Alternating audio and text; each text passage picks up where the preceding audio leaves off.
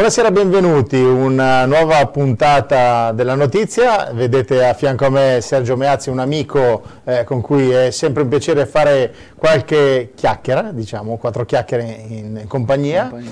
e cerchiamo sempre di parlare un po' di attualità, di informazione a nostro modo, quindi senza urlare, però facendo un po' di ragionamenti, eh, perlomeno proviamo a fare un po' di ragionamenti. Come vedete c'è il 342 397 2391, quindi se volete mandare le vostre segnalazioni, i vostri messaggi, noi poi tranquillamente con, eh, eh li, giriamo a, a, Sergio in modo tale che anche lui può avere, fare le sue valutazioni.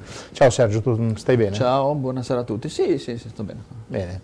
Senti, io ti ho chiamato per... Eh, è successo quello che è successo con eh, la politica, quindi adesso c'è Mario Draghi che sta facendo ancora le consultazioni per eh, la formazione di questo nuovo governo. Oggi mi sembra con le parti sociali e poi vabbè, con, con gli altri partiti, noi poi vedremo.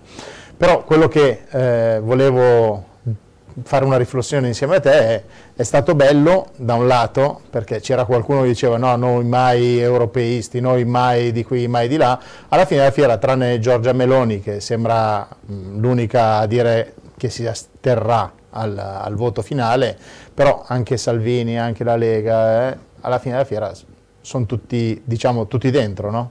Tu cosa ne sì, pensi? Sì, sì, Giorgia Meloni questa volta non l'ha urlato, diciamo l'ha detto sottovoce perché vorrei ma non posso e poi eh, probabilmente farà questa scelta che è dettata ovviamente da una lecita tattica. Hai presente quando le partite sono al 93esimo che perdi 1-0?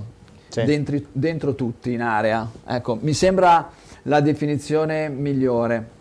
Eh, io credo che la politica, ehm, se non ha chiarezza, è destinata a fallire, così come ha fallito il governo Conti, ma non solo, anche il governo ehm, Salvini, Salvini, Di Maio, sempre con, con, con Conte.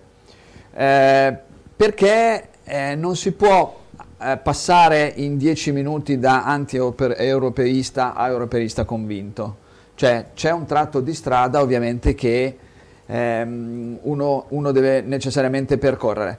E credo che sia un vizio e un male un po' italiano, no? il cambiare mh, opinione a secondo degli eventi, e questo è un evento. Dopodiché Draghi è sicuramente una persona all'altezza, ma è una persona all'altezza ovviamente che connette l'Italia sempre più in Europa, attenzione perché il vero, il vero messaggio forte che arriva è proprio questo Draghi che ovviamente è un pezzo dell'Europa, è un pezzo d'Italia in Europa e quindi con Draghi ovviamente l'Europa è sicuramente più vicina, più attaccata e sicuramente più in connessione.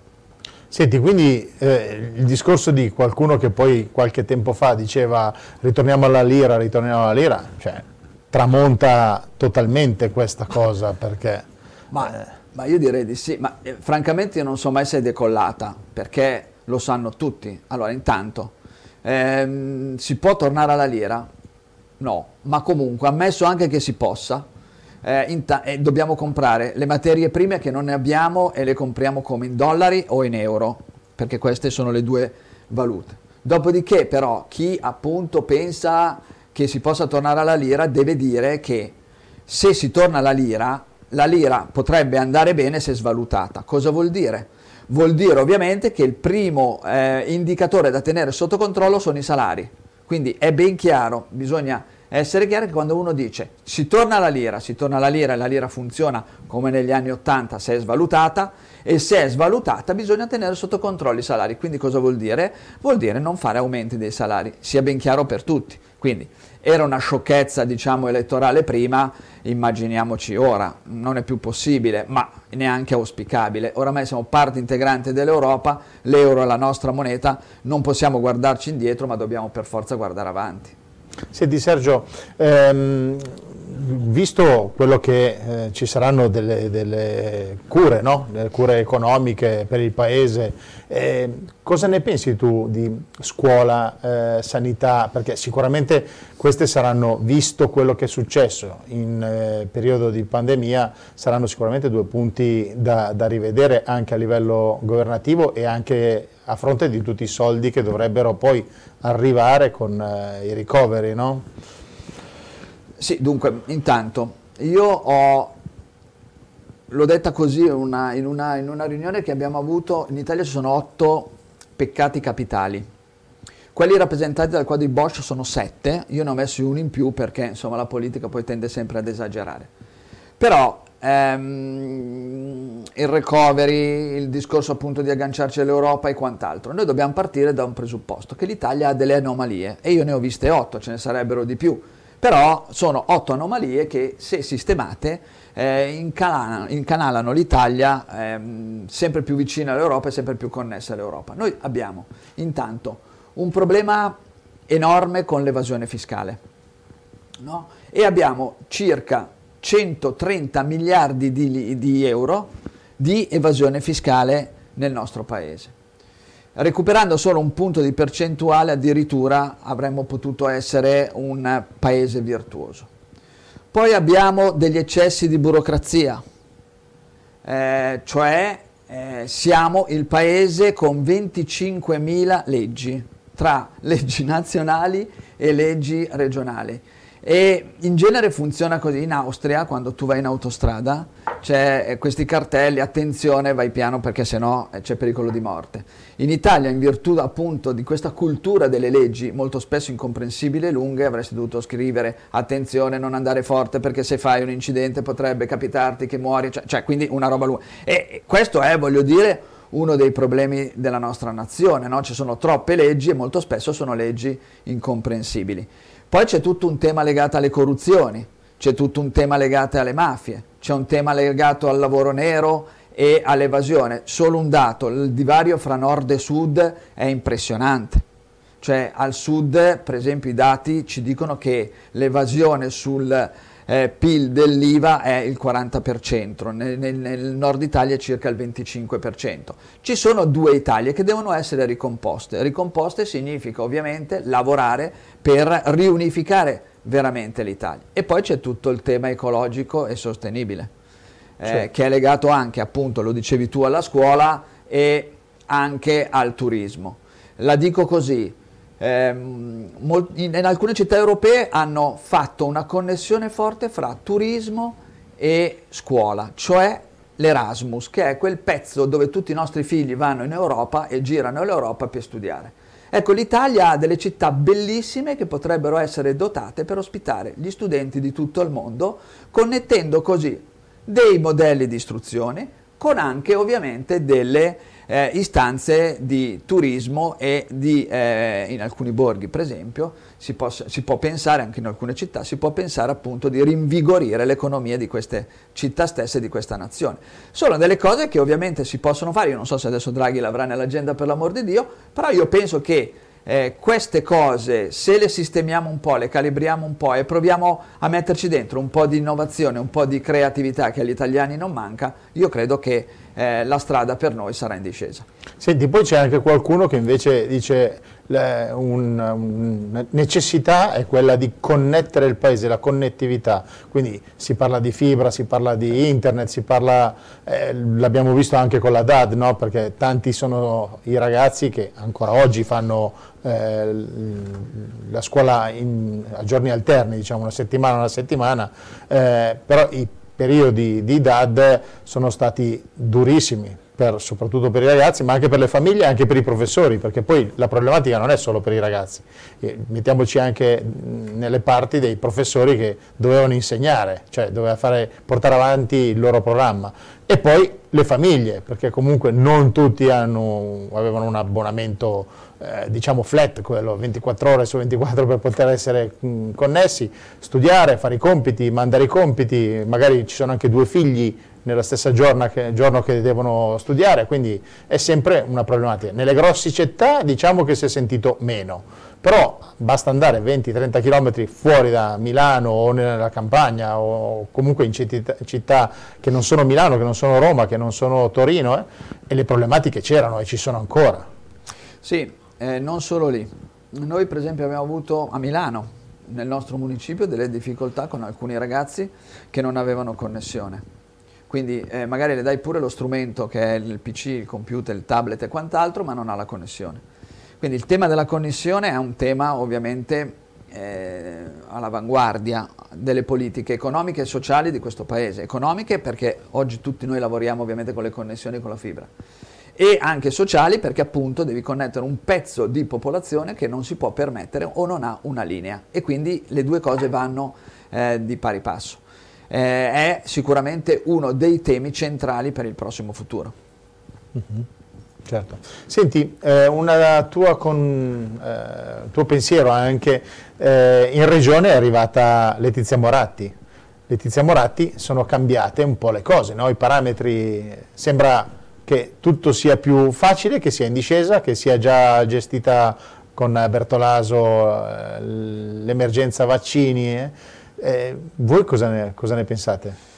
Ma no, tanto massimo rispetto ovviamente per le persone. Mi viene in mente una battuta a volte ritornano, perché intanto l'esordio che è stato fatto direi che non è eh, dei migliori, no? con quei conti, con l'algoritmo e quant'altro che hanno un po' stordito tutti, tutti, quanti noi. Ma io credo invece, mh, al di là delle, delle persone, io credo che sul tema sanità questa regione ha faticato. Temo che eh, quell'idea di sanità, in parte, anzi in buona parte privata, al momento in cui è successo una questione che nessuno si poteva aspettare appunto dalla pandemia, è andata completamente in tilt. E questo tilt ha portato i politici in tilt. Voi vi ricordate le, le, le uscite di Gallera, del presidente Fontana, eh, che sono, anche, sono state nella, nella, tragicità del momento sono state anche abbastanza, abbastanza, ridicole, ma io penso che sia proprio un problema legato a quello strumento, cioè quello strumento. Chi ha funzionato nella pandemia? Ha fun- hanno funzionato quelle regioni che hanno tenuto e mantenuto il pubblico e la prossimità dei servizi sanitari. Il Veneto, l'Emilia Romagna, non c'è, non, c'è, non c'è, ombra di dubbio, mentre la Lombardia purtroppo prima funzionava laddove era una normale gestione, no? E quindi nel momento in cui c'è stata un'emergenza, quel sistema ha fatto tilt. Quindi cosa deve fare, a mia opinione, la politica? Io credo che debba fare un'analisi seria, capire dove sono stati gli errori e ovviamente lavorare per superarli. Se superare gli errori significa ritornare a una sanità e a un investimento pubblico, sanità pubblica, investimento pubblico, di prossimità, cioè di prossimità non puoi lasciare, abbiate pazienza, lo vediamo tutti eh, nella nostra regione, noi abbiamo dei medici di base che hanno minimo 1000-1200 pazienti io faccio una domanda, che è una domanda credo normale. Secondo voi la qualità di quella prestazione sarà alta o sarà bassa? La risposta è molto semplice e allora da lì bisogna ripartire. Dalla sanità di territorio bisogna investire sul pubblico, bisogna investire sulla sanità più vicina ai cittadini. Io credo che sia una scelta che è sicuramente politica, ma soprattutto di buon senso. Certo. Senti, siamo quasi in chiusura e io un po' di curiosità ce l'ho eh, perché comunque fra qualche mese si dovrà votare. Tra le altre cose, chissà se ci faranno votare o meno, perché magari col discorso pandemia o malattia, coronavirus, mettiamola come vogliamo, magari eh, do, ver, verranno spostate queste date, però io eh, so che avete fatto il non congresso di Alleanza Civica, perché vi ricordo che Sergio Meazzi è vicepresidente municipio zona 7 di Milano. 6. 6. Pardon, ho fatto no, un errore. Eh. Avrei invaso volentieri eh. il collega Bestetti, ma non me l'ha concesso. che tra l'altro salutiamo. Eh, il non congresso di Alleanza Civica, come è andato? Con i punti, qualcosa, ci fa un po' di, riassunto? Sì, è stato una, una, un appuntamento interessante. Il non congresso, e già il nome secondo me eh, dà un'idea di curiosità.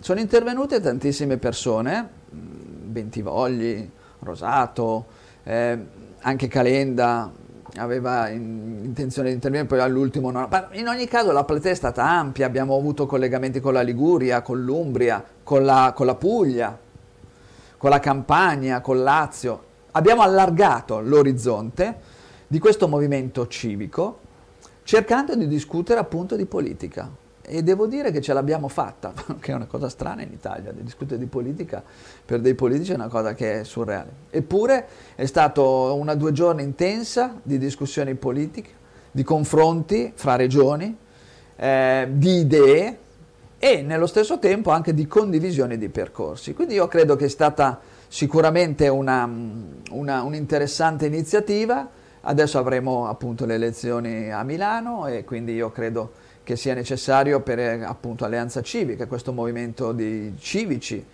che riprende un attimino tutto il, il, il, il discorso lasciato un po' eh, finire dai civici arancioni no? di, di Pisapia e io credo che sia importante riproporre appunto delle nostre idee, delle nostre eh, basato anche tra l'altro su delle esperienze sui territori, perché la maggior parte appunto degli intervenuti erano tutte persone che nei territori hanno fatto politica, sia nell'amministrazione oppure no, ma che appunto nella società civile sono presenti, sono presenti in gran massa. E quindi io credo che sia una cosa da portare a valore ehm, in maniera tranquilla, cercando di dare appunto delle nostre opinioni per... Eh, ovviamente appoggiando il sindaco Sala a Milano, questo è del tutto evidente, e credo che però sia, un, appunto, come dicevo, una, una, un tema da portare a valore e ci auguriamo che nei prossimi giorni riusciremo a portarlo avanti. Ecco, Sergio, appunto, a proposito del sindaco, sì. eh, Sala si candida, dall'altra parte abbiamo novità, sapete qualcosa in più? O... No, no, no, io personalmente non ho novità, l'unica certezza appunto è la ricandidatura di, del, sindaco, del, sindaco, Sala, poi insomma la minoranza sceglierà eh, l'avversario che pensa possa essere più, più adeguato, insomma, quindi non, no, anche, per, anche, perché siamo a febbraio, quindi voglio dire... Siamo a febbraio, mi sembra che adesso io non so se poi anche Roma, io credo che in qualche maniera questo ragionamento su Roma e sul governo romano inciderà sicuramente in maniera determinante anche anche a Milano e quindi immagino che aspetteranno un pochino per poter annunciare eventualmente il candidato. Il, eh, io credo che il tema vero però, lo dicevo prima, ehm, adesso non è che vorrei scegliermi, non è carino, non è educato scegliermi il candidato. Il problema è capire Milano è una città in, in forte connessione con l'Europa, una città che appunto produceva il 15% del PIL nazionale, lo faceva ovviamente eh, vicino appunto all'Europa con tutte le varie iniziative mondiali, la moda, il design, insomma non sto qua a elencarle tutte, è del tutto evidente che mi, penso e mi auguro che il prossimo eh, candidato della, della, del centrodestra a Milano sia una persona che non possa essere eh, populista, e quindi mi auguro che sia una persona che con dei connotati quantomeno eh, filo europei. Questa è una mia, so, dopodiché fate voi, eh, non è certo. che ci mancherebbe altro. Senti, siamo in chiusura, però un, un pronostico, diciamo, una speranza positiva. Secondo te Milano quando ricomincerà a essere la Milano che conoscevamo? Le tempistiche, questa, diciamo. Questa è una domanda che credo che non ha una risposta cioè, io penso che però eh, questa, questa, è una città che è cresciuta tantissimo. L'abbiamo vista nel, nel, nel, prima della pandemia. Era una città appunto che, che, era apprezzata in tutto il mondo, da tutto il mondo venivano. Milano era il centro. Adesso io la, la dico come una battuta. Io nel mio lavoro collaboro ovviamente un po' in tutta Italia, il mio lavoro vero, questo è un hobby. collaboro con tutta Italia e parlando appunto con una, un collega, un amico romano, e mi diceva, vedi, una volta quando io venivo a Milano, la cosa positiva che avevo era il treno di ritorno per Roma. Oggi io vengo a Milano e quando vado alla stazione centrale per tornare a Roma un certo senso di malinconia mi viene perché appunto è una città ordinata, mediamente pulita, una città ovviamente che funziona e quindi questa è, è, è, una dimostrazione, un romano che ti dice una cosa del genere, gli ho offerto un caffè ovviamente, eh. però era un po' appunto la città faro. Come riprende e come riprenderà, io credo che nessuno lo, lo, lo possa immaginare.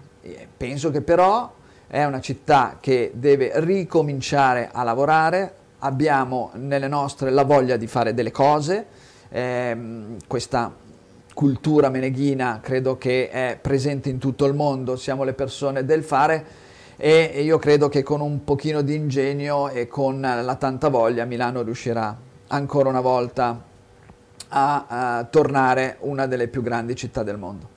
Certo. Senti, un'ultima battuta perché ci è arrivato un messaggio da, sì. da, un amico da casa e dice però avete sbagliato le piste ciclabili a Milano.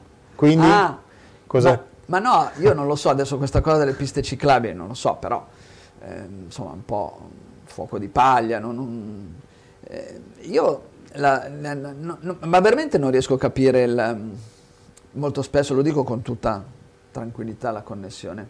Cioè in tutta Europa esistono queste piste ciclabili, in tutta Europa. Se si gira in tutta Europa, si capisce, diciamo, ce ne sono addirittura alcune pazzesche.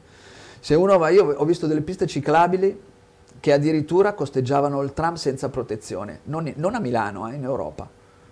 E io per primo ho detto, mamma mia, è molto veloce, loro tranquillamente vanno con le loro biciclette, non si creano problemi. Ecco, la ripartenza di Milano è non crearci problemi laddove problemi non ce ne sono. Io credo che questo sia una, uno degli elementi. Dopodiché si può contestare tutto, per l'amore di Dio è giusto anche farlo, guai, è il sale della democrazia, però quando tu ovviamente fai un progetto eh, che eri ultimo in Europa e, e, ti accosti, voglio dire, alla media europea, io credo sia importantissimo, cioè un, non credo ci sia... Dopodiché siccome siamo tutti un po' allenatori di calcio, anch'io sono un po' allenatore di calcio, preferiamo le cose tutte e proviamo sempre a dire la nostra, no? Per essere, però poi ci sono dei tecnici che lavorano, delle, dei professionisti, insomma, ci sono delle... è un po' come le potature, ti rubo due minuti, ma questa è una cosa secondo me importante. Molto spesso mi fanno due domande. La potatura degli alberi avete tagliato troppo gli alberi oppure non avete tagliato troppo gli alberi? Ci sono delle persone, che sono gli agronomi, che verificano le situazioni con un piano, con una, un approccio che si chiama VTA, eh, studiano lo stato dell'albero, dell'albero e decidono come tagliarlo e quando tagliarlo. E noi ci dobbiamo affidare ai professionisti, io per primo non posso dire eh, taglia questo, taglia l'altro, eccetera, eccetera. La seconda dimensione è, mm, mi capita ogni tanto, dice, abbiamo visto un topo. Eh, caspita, bene ma se io dovessi dire al mio amico Giulio di Pisa, che lui vive in una campagna, Giulio ho visto un topo, lui mi guarda e dice, beh, e allora? Cioè esistono i topi. Quindi abbiamo un po' il concetto, lo dico in senso ironico, è un po' la natura ehm, in senso milanese. Deve essere tutto sotto controllo anche la natura, no? Quindi le crescite, gli animali, eccetera, eccetera. È natura, non è così. Ci sono i topi, ci sono le crescite spontanee, ci sono i tagli, poi gli alberi non vanno tagliati troppo, ma questo è un altro discorso. Insomma, io credo che noi dovremmo un pochino più mh, mm, allargarci eh, a essere un, più, eh, come posso dire, legati alla natura, ma anche con un aspetto di studio rispetto appunto a alcuni paesi d'Italia e non declinare la natura a un livello solo esclusivamente metropolitano e cittadino, perché non è così.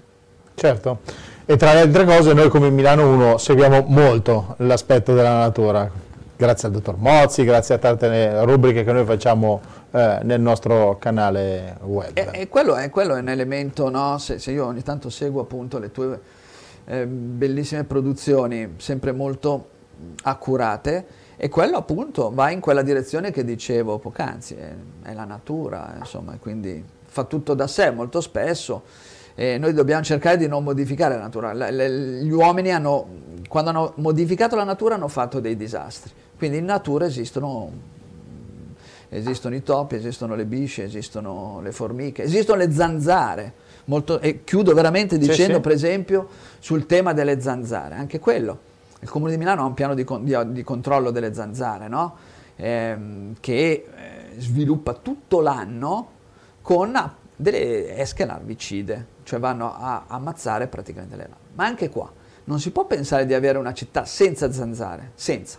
Tanto perché vuol dire che metti e introduci degli elementi chimici nei parchi, che non è proprio bello, perché se mio figlio va a giocare in un parco e io gli spruzzo un gas per ammazzare le zanzare, mio figlio tocca mano, non è proprio il massimo, no? Cioè non succede niente, però insomma eh, non è consigliabile eh, mangiare, eh, mangiare, del veleno anche se è il veleno delle zanzare. Ma poi in natura le zanzare ci devono essere, in una quantità, voglio dire, tollerata, devono esistere le zanzare, per cui come dire, il mio annuncio è nei parchi ci sono, ci sono, ci sono e ci saranno le zanzare, ci sono sempre state. Certo. Va bene, allora ringraziamo Sergio Meazzi Grazie per la compagnia, grazie per... Infatti, sempre- è sempre così. Vi ricordo 342 397 2391 per interagire con noi e mm, niente, la trasmissione la trovate su milano1.it o sulle pagine nostre pagine social qui su YouTube e in radio, web radio eh, milano1.it. Podcast su Spotify, provate tutto. Grazie, alla prossima, state con noi.